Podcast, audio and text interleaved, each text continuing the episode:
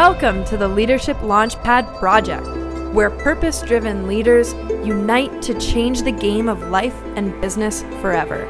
Here are your hosts, Susan Hobson and Rob Kalwarowsky. Welcome to the Leadership Launchpad Project. I'm Rob Kalwarowsky. On this week's podcast, the mindful maverick herself, Judith Germain, joins the show. We talk about the future of leadership, leading with artificial intelligence and even an army of robots, and all things maverick leadership. We at Elite High Performance specialize in building high-impact leaders that turn their teams into happy high performers who crush their goals. So if you're interested in that, head on over to EliteHighPerformance.com for all your leadership development, high-performance leadership mindset, one-on-one coaching, DEI, psychological safety, conflict management, keynote speaking, and more. That's EliteHighPerformance.com. And lastly, if you haven't yet, head on over to your favorite podcast platform and subscribe to the Leadership Launchpad Project. And please leave us a rating and review. We're available on Apple, Spotify, Amazon Music, Google Podcasts, Stitcher, and more. So please do that. And please share the show with any leaders in your life. Everyone, thank you so much for listening. And here's the episode with Judith Germain. We are back. Welcome to the Leadership Launchpad Project. I'm Rob Kalwarowsky, and again, Susan is off today. She's prepping for the long weekend, so there's a lot going on there. So we're giving her a break. And I have an incredibly special guest, the mindful maverick herself, the host of the Maverick Paradox podcast, and also the Maverick Paradox magazine. Jude Germain is here with us. Judith, how are you? I'm pretty good, thank you. I'm looking forward to today. Yeah, me too. And we chopped it up on your show a few weeks ago, and now it's a pleasure to have you back on here. And so, obviously, I love to start these shows off with a quote, so I got one for us today. And it's from the Inuit Igjuggarjuk. So that's hopefully I did butcher his name, but here it is. And he says, "The only true wisdom lives far from mankind, out in the great loneliness, and it can be reached only through suffering. Privation and suffering alone can open the mind of a man to all that is hidden to others." That is deep. It is. And maybe, what do you think about it? You know what? It makes sense to me, because the arrogance of man is that we have it all and we know it all. But when everything is stripped away, then you have to go deeper. And often that means going to a higher power, something outside of yourself, to look for the wisdom. And I think, if you've never suffered, you don't really understand. You know, like in a basic way, like they say, like with doctors, until the doctor's been sick, he doesn't understand what it's like. You know, and it's that thing, isn't it? It's that if you have everything and you need nobody, what are you actually learning? I love that. And obviously it resonated with me. You know, my story as well is I had the darkness of depression for a long time, and it really was the reason for me to do the work on myself to evolve to the next level.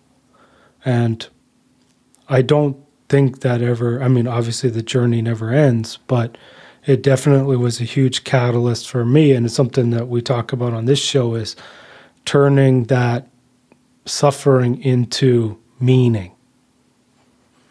And so that's where we're going to start today. Now, we got to get into you, Jude. So obviously you're the mindful maverick. You have all these awesome things going on. Do you want to tell us a little bit about yourself and what you do? Okay, so I am considered the leading authority on Maverick leadership for my sins. Specialise in leadership, change, culture, diversity, equity, and inclusion. So I guess what I'm passionate about and what I do is I create clear thinking and decisive leaders, and I do that through this humongous toolbox that I have. I'm very much an integrator going, okay, this tool with that tool all creates this interesting thing. So it could be consulting, C-suite, mentoring, training, facilitation, all sorts of things. I think my real passion is about improving leadership capability and execution and helping people to understand that every single person is a leader. Whether you're sweeping the streets or whether you're the CEO, everybody is a leader, and it's about bringing out that leadership and bringing it into collective impact. And so what does leadership mean to you? Would it be bad if I said everything? I think quite often people say, you go to work and you put your leadership cloak on and like, I am the leader. Whereas I think it's when you wake up in the morning and you put on your underwear, that makes you the leader. That is your leadership. It's so an integral part of who you are. That is the leadership. It's not the facade that you put on in the one place. So what if you don't wear underwear? It's even closer to you if you're going commando. You don't even think about being a leader. Yeah. It's definitely, I totally agree with this, right? It's part of just who you are, who you become. And that's the thing I think folks really need to integrate with is who are you as the self? And what are the properties that self has? And totally would recommend, if you haven't listened to it yet, go back a few weeks in the podcast and you'll hear from Dr. Richard Schwartz, and we talk about self and internal family systems, and he's an incredible guy. So we'll just leave it there. I love that one. It was the best. Now, what I want to know about is, what's a maverick leader? Yeah. So a maverick leader is someone who recognizes that maverick leadership is about who you are, and what you do. So, who are you? Are you congruent? Do you work with integrity? Are you trusted and trustworthy? Do you have competence and a track record of what you do?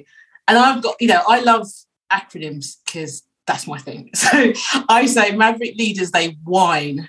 So W is for the willful intention, H is for honest belief, I is for influential, and then N is for knowledgeable. Did you see what I did there? And E is for execution and output driven, and S is for success driven. So maverick leaders whines, and it's something that is innate, but you can learn how to use the capabilities. I love that. And you call yourself the mindful maverick. So how do you bring mindfulness into maverick leadership? I think that for me, mindful is in both of the common usages, right? So mindful in the sense of being purpose driven and being aware that everything that you do impacts on everything else. So you're a role model, you role model parenthood, you how to be a partner, how to be a manager, how to be a follower, you role model all this. So you're mindful of the impact that you make moving forward. And I think the other thing is about the mindfulness about being present. So it's a bit of a dichotomy. So I talk about looking in the future, but also the other side of mindfulness is being very present and very focused on the present. And so you mentioned it, like looking into the future. How do you recommend leaders look into the future? The best way to do that is, I always talk about being pathologically curious. I talk about pathology in the sense that you are just eternally curious about absolutely everything. And if you're going to be able to look into the future, you can't just look into areas that's in your specialism. You need to look at everything. You'll be able to, the only way that you can sense the wind of change and be that canary is to start to listen to all the data points that you're picking up. So that would be the first point for me, is being aware of what's happening and looking in areas other than your specialism so you can see what's happening, and then being able to backward comply it and forward proof it. So I think that, I know I follow all these dichotomies, but that's the maverickness of it. But I always, whenever I produce something for a client or even myself, I always make sure that I can future proof it as much as possible. So you're building, so if you can affect the way that people think, they will be thinking forward rather than trying to think from an implementation tool for something that's the present. Yeah. I'm not making any sense whatsoever. Well, it's funny that you mentioned the future of leadership and future-proofing it. Is something we've had talking about on this show before with William Adams, was this element of, in the future, given that we're implementing a lot of AI, the future of leadership is very going to be very person-centric. Like, what do you see as the future of leadership? You know what? I have been pondering this for a long time, because I have definitely got my eye on AI and machine learning. And I'm sort of thinking, will I have a job in the future when these AIs, what would leadership look like? And I'm thinking that it will become more about self-leadership and more about how you as an individual marshal your own resources, bearing in mind you will not get a sense of identity through the work that you're doing. Mm-hmm. So if you're not getting identity through the work that you're doing, who are you? If the work that you're doing is no longer required and there's nothing similar, how do you get paid? So how do you deal with that huge loss of identity? And I think what makes it different is that whereas in the past low-skilled workers were replaced by the machine, now it's routine work, but that could mean bookkeeping, that could mean data processing, that could be teaching. Like, there's countries that have got AI teaching children right now. So it's skilled work as well, and I think that's the shock. I think that's going to be the shock, because I think there's a lot of people out there thinking, I'll be fine because I'm an accountant or I'm a lawyer. Even like the data that lawyers have to pre-read that they'd get, pupillage to do, machines are doing that now. I'm not sure. So I'm uncertain to exactly what it would mean in the future. But I think if you can get good at marshalling your thoughts, be able to think independently and to be able to recognize the patterns of the past, but really read the future, you have a better chance of surviving as a leader. Because I think we're not going to be in a situation in the future where we're going to have loads of individuals who are reporting to us. I can't see that happening.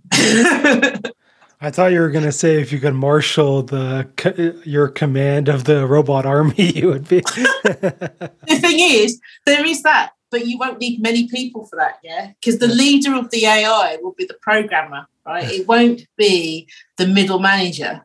It won't be the senior manager. So it's a bit like if you think of a factory when you was making cars and you had all those workers and then they were all replaced with like 3 robots. It's going to be the same thing. And if AI can program itself, how many programmers do you actually need? And we already know that with the programming, we already do not know what AI are doing when they're reprogramming each other. We've put 2 AI together and we said, talk to yourself and sort this out. And then the AI decided that English was no good and they made up their own language and spoke to each other in their own language that no one could understand. And then they eventually turned the machines off because they didn't know what they were doing. Now that's we've seen this movie. Yeah, exactly. I think that I'm thinking, oh no, it's going to be Skynet. I want to dig a little bit further, right? Like you're talking about self-leadership and managing your own identity. And it's something that I see a lot of leaders have is like, I am, and it used to be me, right? Like I talk about on the show, like when I first met Susan, she asked me like, who are you? And I said, you know, I'm an engineer, I'm a water polo player, and I'm an MIT graduate, right? And it's like, that's not you, that's your resume, that's what you've done. And so what does that identity piece like look for folks? Like how should they start breaking down who they are or separating who they are from what they do? Yeah, that's a good question. And I think that's going to be something that's going to be more far-reaching for at least our children's children, if not our own children. I think you have to start with values and beliefs, and whether those values and beliefs are the ones that you have truly picked for yourself or whether someone has picked for you. And that's what I mean about marshalling your own resources, because there are so many conformists who have an opinion on what they believe and what they value based on what somebody's told them is what they should do or what they've picked up from around themselves. So I think you need to, maybe the first separation, this is such a good conversation, maybe the first separation is being absolutely certain that you know who you are. I think it reminds me back when I was 20, I remember having a bit of a kind of a schism in myself when I suddenly realised that I was a different person, like a completely different person, depending on who I was with. So I was this person with my church friends and this person with my work friends and this person with my dance friends. And I got to the point of being completely lost. Who am I? And I thought if I had a party and they all came together, no one would get, like they wouldn't get on with each other because there'd be no commonality. And I had to work back into who is this one identity and making me behave slightly different in different scenarios rather than be different in each scenario. And that took a little while, but I was glad that I did it at 20 because I see people at 50 who have not reached that point. So separating yourself is probably the first point, making sure you know what you believe in and interrogate what you believe in. So find people that don't agree with you and have a conversation and see and be willing to change your mind. I mean, I've noticed that a lot in my own podcast. I'll have a firm opinion on something. And then by the end of it, I'm like, okay, yeah, you're so right. Because you have to be that open to be, because you're not, you think you're right, but you might not be. And this is not about giving up deeply held beliefs. It's just going, there's times on my podcast I'll put somebody and I'll say, I don't like what you're saying and I really think you're wrong, but logically following your argument, I can't hold that opinion because you seem like you're right and there's no flaws in your argument. Let me go away and work that through. And quite often there's something that I've held tightly to a belief system or a thought on something, and I don't want it to be pulled apart because I've really identified with that thing. But recognising that enables me to be more certain of who I am because I can then go back. Or sometimes it means by really thinking, I've doubled down on my belief because I've gone, actually, I know what's really troubling me with your argument and this is why. So, yeah, integrate yourself. And that's the hard part, right, of the work. And it does, sometimes it is extremely painful because some of those beliefs are what you believe you are. Yeah, and you know what? Surround yourself with people that you know and trust that will tell you the truth. I've got a lot of mavericks around me who will give me a lot of hard truths, and sometimes it's really painful, but I know it comes from love and good intention. And I know they would expect the same from me. So there's sometimes when sometimes I'll go to a particular person and I'll be like, really don't want to talk to them because I know it's going to be really painful, but I know I need to hear it. But it's kind of like, I save them up. Do you know what I mean? Till I feel like I'm fit, strong enough. Okay, tell me what you think about this. And they're like, and then I'll fight them, and then I go away and come, and then I'll phone them up later and go. But it's a great point, right? Is like it's so valuable to have these coaches or therapists or friends or mentors that are able to hold that space for you. And I often call them mirrors of truth. Oh, I like that. Yeah, because often, I mean, it's obviously our eyes only look outwards, right?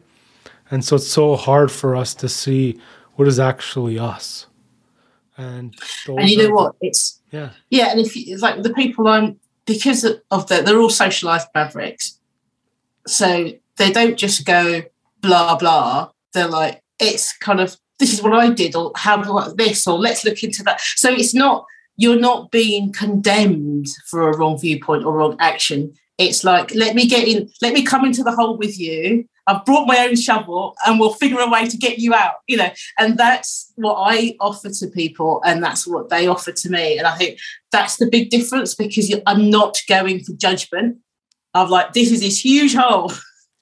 Or here's a small puddle, I don't know what to do. They're like, hang on a second, make room for me, I'm coming in too. And I think that's how I like to mentor, and I'm sure that's similar to what you do. And I think that makes such a difference, because it enables people to be vulnerable, enables people to trust what you've got to say, and really move forward in short order. I love that. And maybe, like, how do we get to a place, or how do we find those people who will actually get in the pocket and rumble with us? It's a good question. I write about this in my book a little bit, where socialized mavericks, or any maverick really, takes a long time to trust people. And if they have, in the sense that, and they test the trust. So here's a little bit of something. If you tell everybody about it, I can survive. I won't be happy, but I can survive. I want to see what's going on, you know. So it's, sometimes people trust too quickly, or even if you feel like you totally trust somebody, you still will test that trust. And it sounds like it's really manipulative, but I don't mean that. It's like, it's a bit like when you delegate. When you delegate something to somebody, you'd be foolish if you delegated everything, because you don't know how they would handle it. So you delegate what you can deal with the consequences of, and that's the same with trust. And I think, you know, if you're around somebody and they gossip about everybody else, well, you know they'll gossip about you. If they are narrow-minded or quick to judge, then they're not going to be the sort of people that you want around in your deepest times. If they're open with their advice and it comes with good intention, then that brings down trust. But I think to think about it, the very first thing is that you're looking for somebody who has the same values as you, because I think when you trust somebody with something deeply personal and they don't have your values, then you are asking for trouble, I think. So I think it has to be a meeting of values, and then a meeting of mindset and what your instincts are telling you. Mm-hmm. Yeah, it's totally, I mean, it's absolutely at least the values of like continuous improvement or getting better and growth mindset and non-judgment. I mean, does the person lift you up? Do you feel better after speaking with them, even if they've told you something you don't like? You know, if that is the case, then they're the right people to be around you. Or do they, if you've told them something, do they use that against you in the future? If they do, they're not the right person for you. You know, it's that kind of, are they constantly reminding you of your last failure from a non-loving position? You know, you don't want them to be around you. I think, but the thing is, it's like it's not as if you need a lot of people either. And if you have no one around you yet, that's not the end of the world, because you can do that for yourself. And as you become more open and trusting in yourself, those people will come. They'll turn up.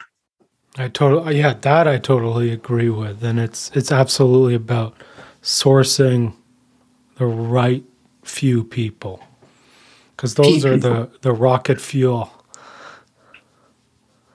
And so what do you, Jude, what do you think about like those growth moments for people? Like how do people get on that journey and really start to make it move and themselves learn, like put that rocket fuel on themselves? You're going to get uncomfortable because there is no growth in the comfort zone. There is zero growth in the comfort zone. You're comfortable, you ain't growing. I think if you're not used to throwing yourself out the comfort zone on a regular basis, then start with something really, really small so that you can go, look, I tried this and it worked. I tried this and it worked. Even if it's something like, I really want to learn another language, so I'm going to download Duolingo, and because I was rubbish at languages at school and I felt like I was an idiot. That's still a tiny little move, but it could be quite significant in your confidence levels. So, yeah, I would say push yourself out there. Find, even if it's a tiny thing, try that, and when you're ready, go to somebody you trust and ask them. It's one of the hardest questions could be, Rob, what do you think I need to do to get me to do this? And then say to yourself, if it's reasonable, I'm going to do it. It's a bit like prior to the lockdown, I had a pathological fear of going on camera, which is bizarre because I can stand in front of 1,000 people and do a talk, right? And no problems.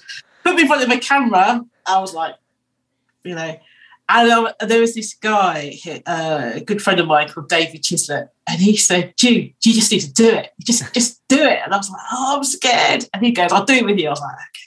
I said, you know what? Let's do a video series with 12 videos. So I just thought, if I'm going to do it, I'm going to do it. So I was like, right, let's just do it. So we did a 12-video series together. And at one point we were recording maybe 2 or 3 videos a month to get through this series. So by the end of it, I was just like, yeah, whatever. So cool. But I was like, the first time I sat down, he was so good because he, I know he was amused, but he wasn't he was very encouraging and not laughing because I was a nervous wreck, which is ridiculous. It's absolutely stupid because I train, I talk, I do all this stuff. But I think it was having the camera and not necessarily being able to see the reaction of the people was what I think was what was scaring me the most. Mm-hmm. And it's such a small thing to be frightened to go on camera. It's a silly thing.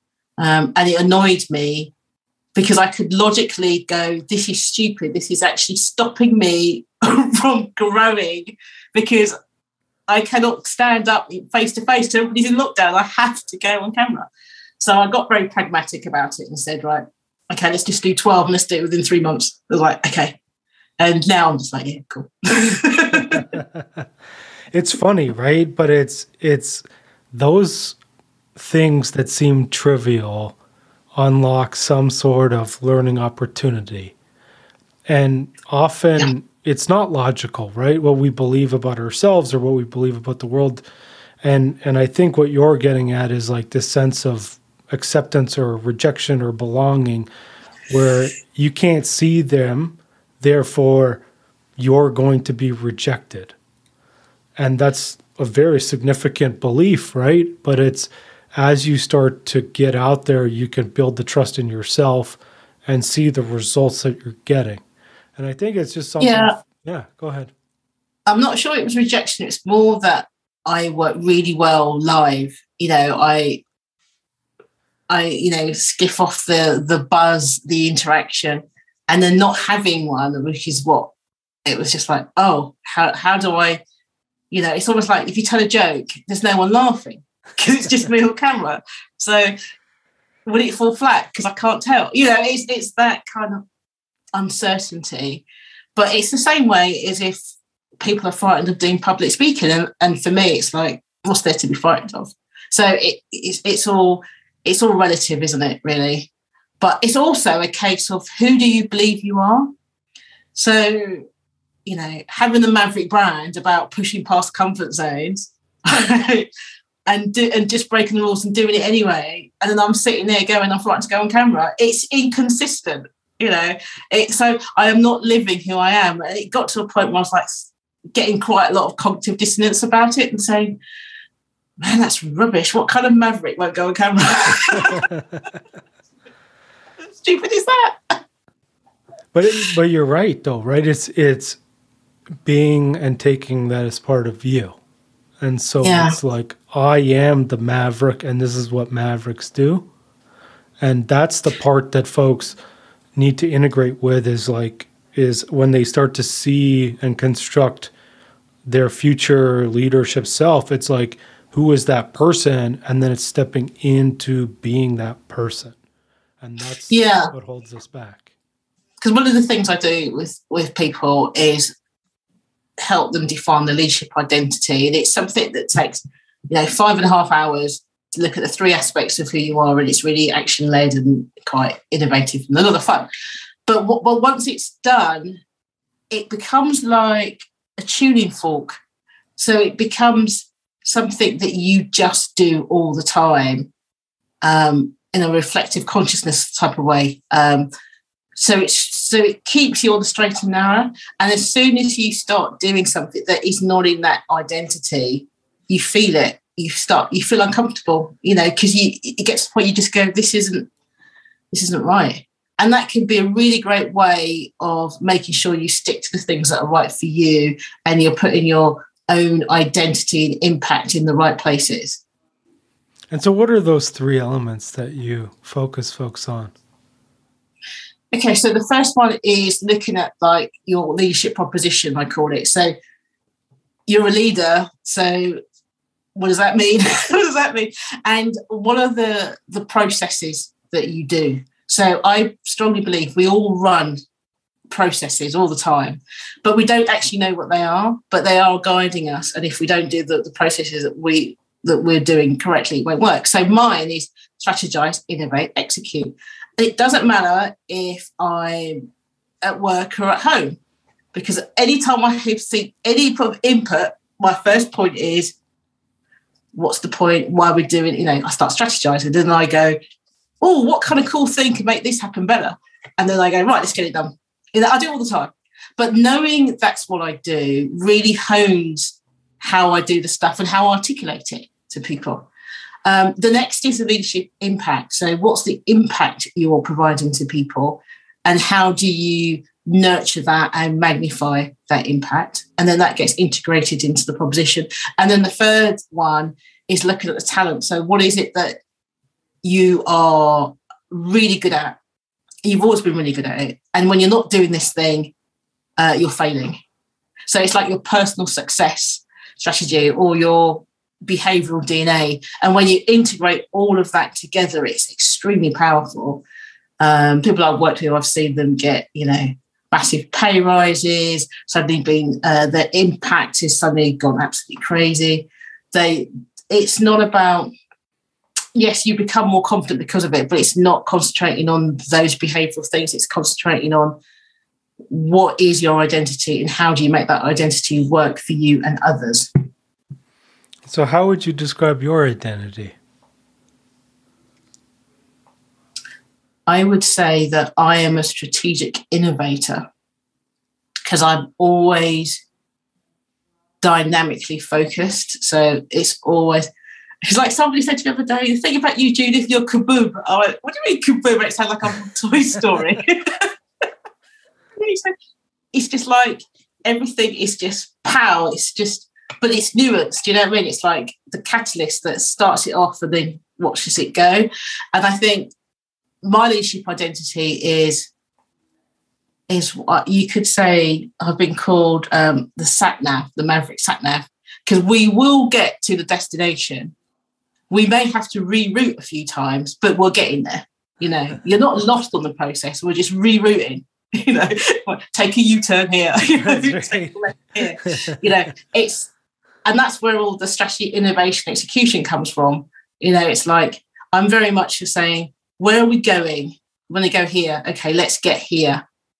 Whereas I think a lot of times people are more concerned with the process of getting here, so that when they hit an obstacle, they can't overcome it, because it's like, whereas I'm like, take a left. Do you know what I mean? And it's like having that. Somebody said to me, you're the calm in the chaos. You know, it's like everybody else sees all this stuff. I can see really, that's part of my leadership identity stuff. I can see really, really clearly the path. And I'm like, yeah, it might be happening like this, but this, just do this and we'll get there. And I think that's my identity, you know. We will get to the destination and we'll have a lot of fun doing it. And obstacles are just, you know, curious things to walk over or jump over or crawl under, but they're not stopping us. It's an incredible gift to have. And I think what you're showing is the difference between people knowing themselves as leaders and the people who are very much trying for control. Oh yeah. What can you control? You know, that's why I ponder constantly, you know, is there a need? It's like, is the job that I do worthwhile in the sense of like, you know, in this, it's like, that's kind of what keeps me honest in a way. It's like, if there was a zombie apocalypse, right?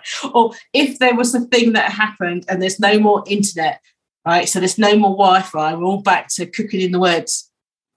What's my purpose? Do you know what I mean? It's like, if you can't figure it out, I don't say I've totally figured it out yet, but I'm working on it, then you're probably not doing the right thing, isn't it? It's like, and I'm thinking what I would probably do would be switching into the internal leadership more than the external. There'll still be external leadership because I think that will still be needed, but that whole kind of knowing what you do, because to be maverick and to stand out in an apocalyptic kind of scenario is something that will be needed, you know. Sounds like I'm really weird and strange, but being pathologically curious is pre-thinking what you would do, you know. And I think if there are so many people, and I used to see it a lot when I was in corporate, who are doing jobs that the jobs don't actually even need to exist. Do you know what I mean? It's just like, I don't see the point of them. And unfortunately, the people in the jobs often feel the same point, and that's why they're not engaged. And sometimes it's the story of the job that's wrong. So the job is really vitally important, but it's been left to seem like it's unimportant. A bit like, you know, the whole story about the stonemaker, he's sitting there and he's going, I'm building, you know, I'm just putting the wall, and the other one's saying, I'm building the cathedral. It's that sort of thing. It's like, what's the story we tell each other and what's the story we tell ourselves?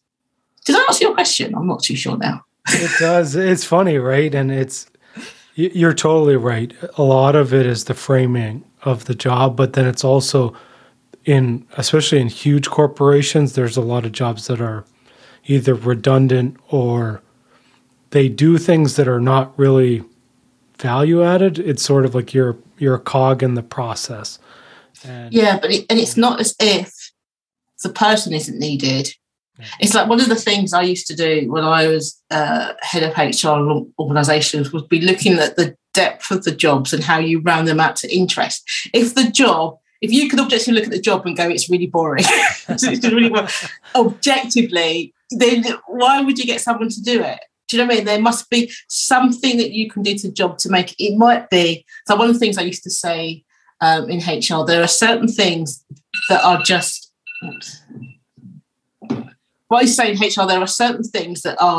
routine, because you know, they work on a cycle. You know, so the things that have to happen to make sure people get paid have to happen, and they have to happen at a certain time.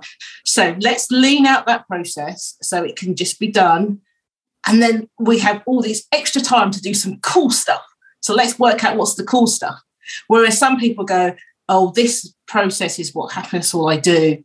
I'm a bit bored, so I'll make it take longer so that it fills up my time. Where I was like, no, let's make it shorter so you have more time.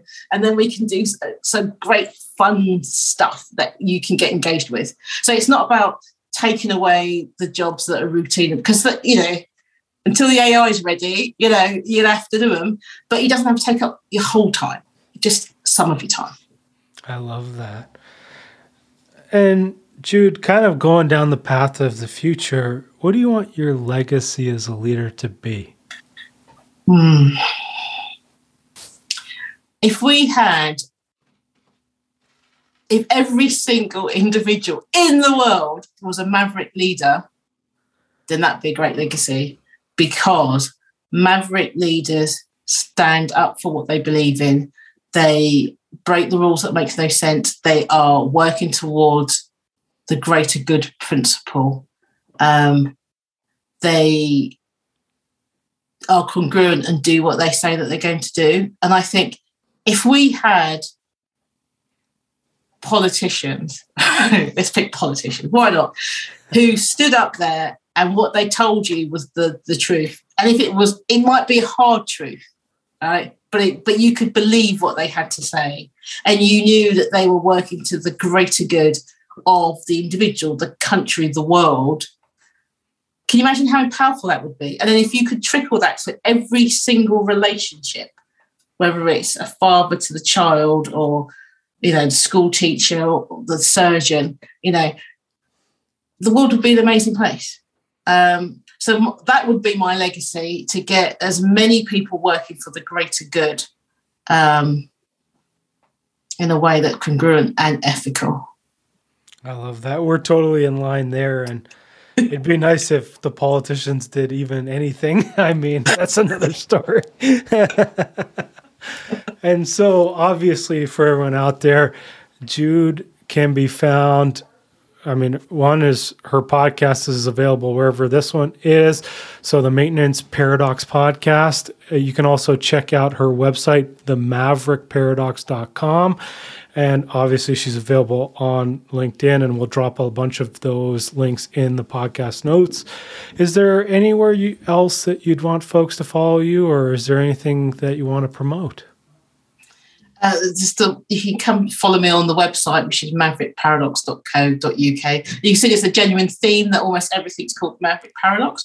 Yeah, I guess I'm about to launch a group program for senior leaders that want to increase and amplify their leadership influence, so that they can tackle real life business challenges. So I'm about to launch that.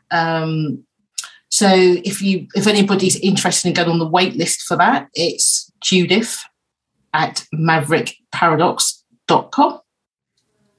Awesome. Yeah, we'll drop your email in the podcast notes so people can go check that out.